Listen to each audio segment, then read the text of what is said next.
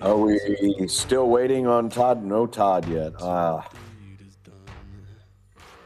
I wanted to hear his All right, open well, one more time this year. I really like. It. I the did too. It's a Nick of all the opens that you have made. That is my favorite. Thank you. John hated it when he first heard it. John, jeez, you jerk! I've never made fun of Nick. no, I didn't. Yeah, you gave me a lot of crap for it, John. You're like, oh, is this how we're doing opens now? You're just taking things that I said during an interview and putting music behind it. Seems kind of lazy. For Todd? Yeah.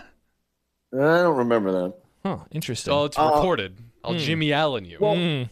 speak, speaking speaking of guests, we had Aaron Schatz on earlier today. Yep, great interview. Did interview. you know that? Did you know that Aaron Schatz was embroiled in a controversy? Today? He was the only person to not vote Lamar Jackson NFL MVP. That was him? yes. He had him number what, four or three? Uh, I, I Oh, You know what? I don't- Aaron. I don't have I don't have his vote, but he he Because I believe that Lamar, Allen. I believe J- Lamar Jackson was 49 first place votes and then a third place vote. Oh. Yeah, um, oh, yeah, uh, here he we go. voted- I, I, d- he man, voted Josh Allen. Uh huh. Okay, so I didn't see this tweet that he sent out last night. He said, "Out at dinner, so I can't sit on Twitter, but I know my awards ballot is controversial, so I wrote about it." And sure enough, yeah, he wrote about having. Uh, so yeah, he had Allen number one, Dak Prescott number two, and then Lamar Jackson number three. Interesting. Well, uh, Stephen A. Smith launched into him today Oh. on the E ESPN Chit Chat show. I don't have the audio, but I will read you what he said. okay. and, and and it is quite funny because well here's what stephen a said he said people talk about how sports writers shouldn't be voting that was a stupid homer vote Homer. by that individual probably scared to go back in the locker room if he had voted against josh allen that compromises everything you have to be object- objective when you have a vote and that writer I don't know who the hell it was, but that's an embarrassment. For the record, if if I remember right, Schatz grew up as a Patriots fan, so he well, is not. see, that's the thing. Yeah. Stephen A. did not know who the vote was. yes, yes. He assumed It was a Bills guy. That it was a Buffalo Bills writer who made the vote. Well, instead, as we now know, it was Aaron Schatz. So I just went And- to John. I went to his story from that that he tweeted out the uh, MVP awards or the, his awards ballot, and he says my All Pro article was primarily a long discussion of why I had Allen and Dak over Lamar Jackson on my All Pro ballot. All Pro ballot. So it also serves as discussion of why I voted for Allen as my MVP. So I clicked into that, and I'm obviously we're not going to read this whole thing, but he said his uh, Cliff's notes is I trusted my numbers and my gut over going with the crowd just to avoid controversy. 18 interceptions, I'll address that below. So he just went he went with his numbers and what his numbers said about Josh Allen. And and listen, and I'm not just saying this because he's a friend of the Grum. I defend his pick. It's his vote. He can do with it as he pleases. In fact, I accuse Stephen A. of the same silly groupthink that we just because he is anointed by the press, and I'm talking about Lamar, I could be talking about anybody, but because everyone's just anointed him, oh, he's obviously the MVP. Well, is he? Is he? you know, uh, and, and we can have these conversations and we can look at it. And I like the fact that Aaron, Aaron's always been about his numbers and what he, and, and he said it right there. I trust my numbers. I went with my gut and I trust my numbers. I don't have a problem with that. I am, I, I like, I like his vote better than I do everyone else's because I think a lot of this, a lot of times we get caught up in groupthink where all it is is just a bunch of people just nodding yes and go yep yep yep or the same kind of group think that just assumes that every mvp has to come from the best team or who is perceived to be the best team that's also a bunch of garbage and that happens way too much in my opinion Hit it, Nick. Should be another great weekend of football. Todd Fuhrman from the Bet the Board podcast. Time to talk a little money. People fall in love with teams on the way they look in a non-conference schedule. I don't think there is enough wiggle room for me to get involved with this game going under the total early. Uh, and remember, it's a marathon, not a sprint. One final time with our good friend Todd Fuhrman, who is there on the ground in Las Vegas, where the world has come to him. Todd, how you doing? I'm good, gentlemen. We are in the belly of the beast right now, coming to you live from Las Vegas Boulevard, walking to our lovely CBS set in front of the Bellagio, trying to soak in the atmosphere for what is descended on this city over the last week or so. I'm now I know some of the fans haven't arrived yet, and so it's really going to pick up here today, tomorrow, before the game. But um, have you heard from folks around at the various books? What has the traffic been like at the windows? It is definitely ramped up. You can notice a difference in terms of the energy in the atmosphere as you get closer to the weekend, regardless of the Super Bowl city. You see a lot more Chiefs and 49ers gear starting to roll into town than we did on Monday and Tuesday. But the one thing that hasn't changed is the betting habits, and that is the public has backing the Kansas City Chiefs like they know the final score of the game already.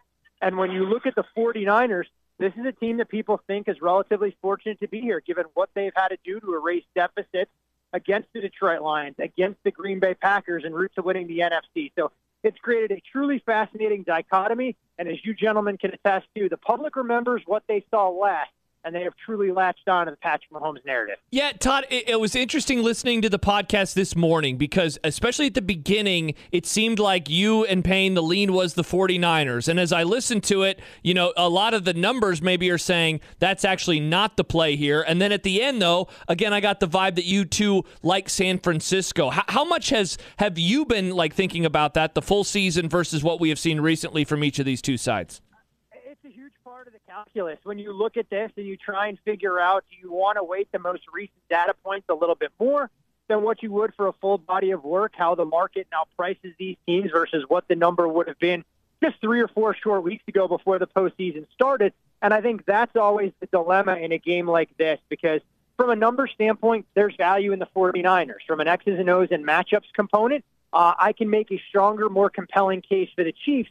And the nice part about it, as we talk about all the time, when you have a laundry list of props that are available for you, you can find one or two aspects of the game, or in some cases 30 or 40, to try and attack instead of the side or total. And full disclosure here, gentlemen, I'll be rooting for the 49ers because I do have a little bit of liability on their money line, having bet them and the Ravens versus the field before the divisional round. So if anyone would like to take my minus 155 ticket, that is essentially the 49ers money line, I'm happy to sell it to them and reinvest should I be so inclined on the Niners at minus a buck 25 instead. Todd Fuhrman, Bet the Board podcast, joining us from the Vegas Strip, right there on the ground, getting ready for Super Bowl 58. What have you made, Todd, of the line movements the last 10 days? Should we, and what should we expect between now and game time, which is basically 48 hours away? I don't think we're going to see a whole heck of a lot. I'm honestly, when you look at the number here, not on a key, I think books have afforded themselves the luxury, should they get a lot more public support on the Chiefs, that they can tick down the money line or some of the shops that are sitting on two, maybe come down to one and a half. Uh, but I think when you look at the evolution of how this market has gone, we did see some threes out there on Conference Championship Sunday. Those evaporated relatively quickly. We got as low as one last Monday. And that's when you started to see some 49ers prices enter the market.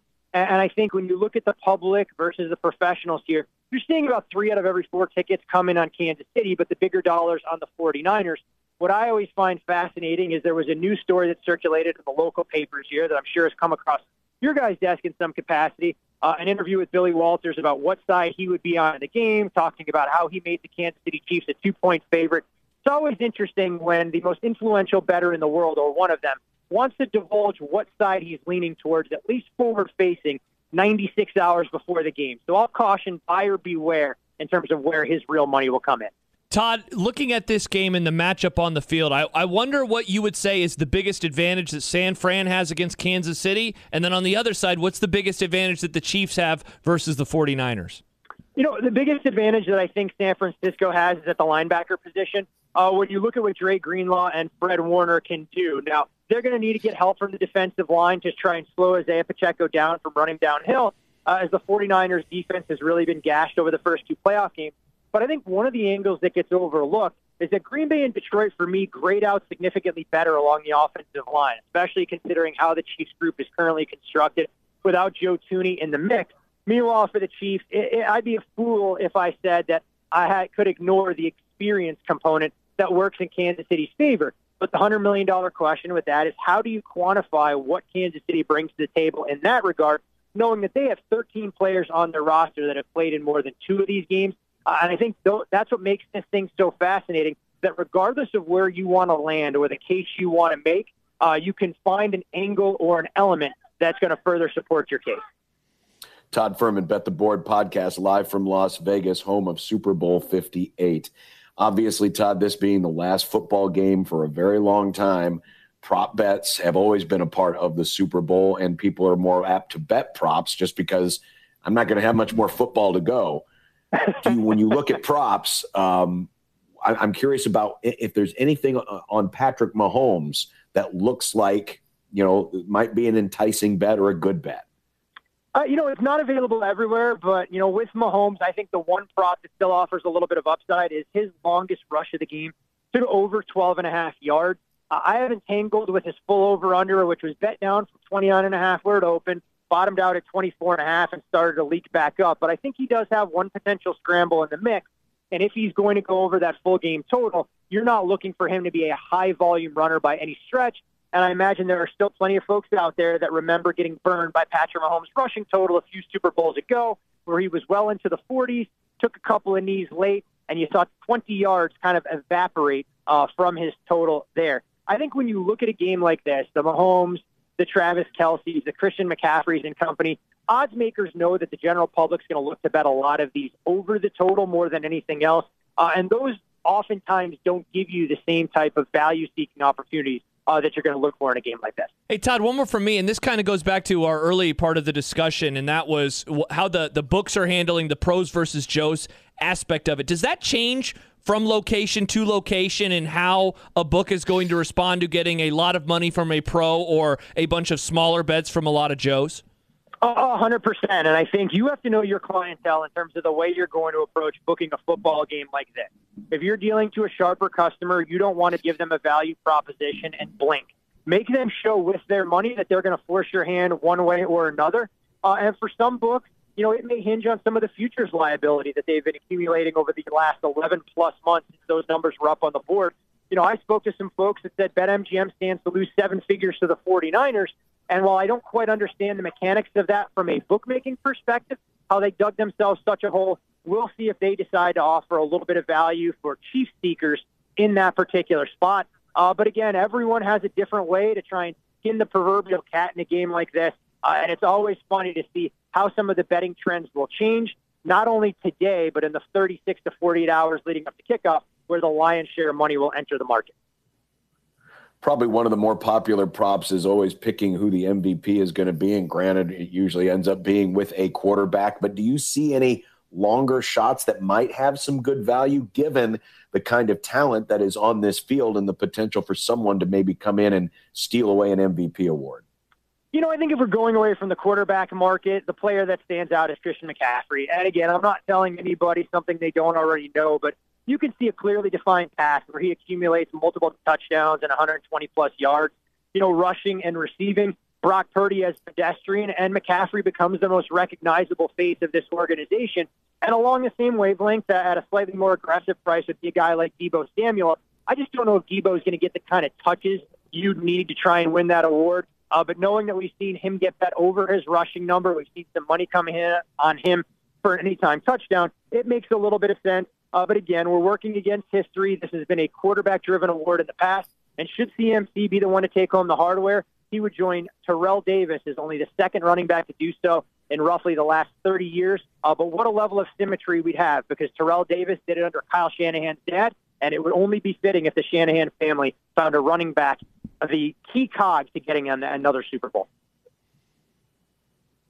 Todd Fuhrman Bet the Board podcast. So it sounds like you're still leaning San Francisco on this one. Uh, I am. I'm leaning the 49ers. Will not have a straight game bet. Like I said, I have a pad number here that I'll sweat out across the finish and hope the gambling gods smile kindly upon me.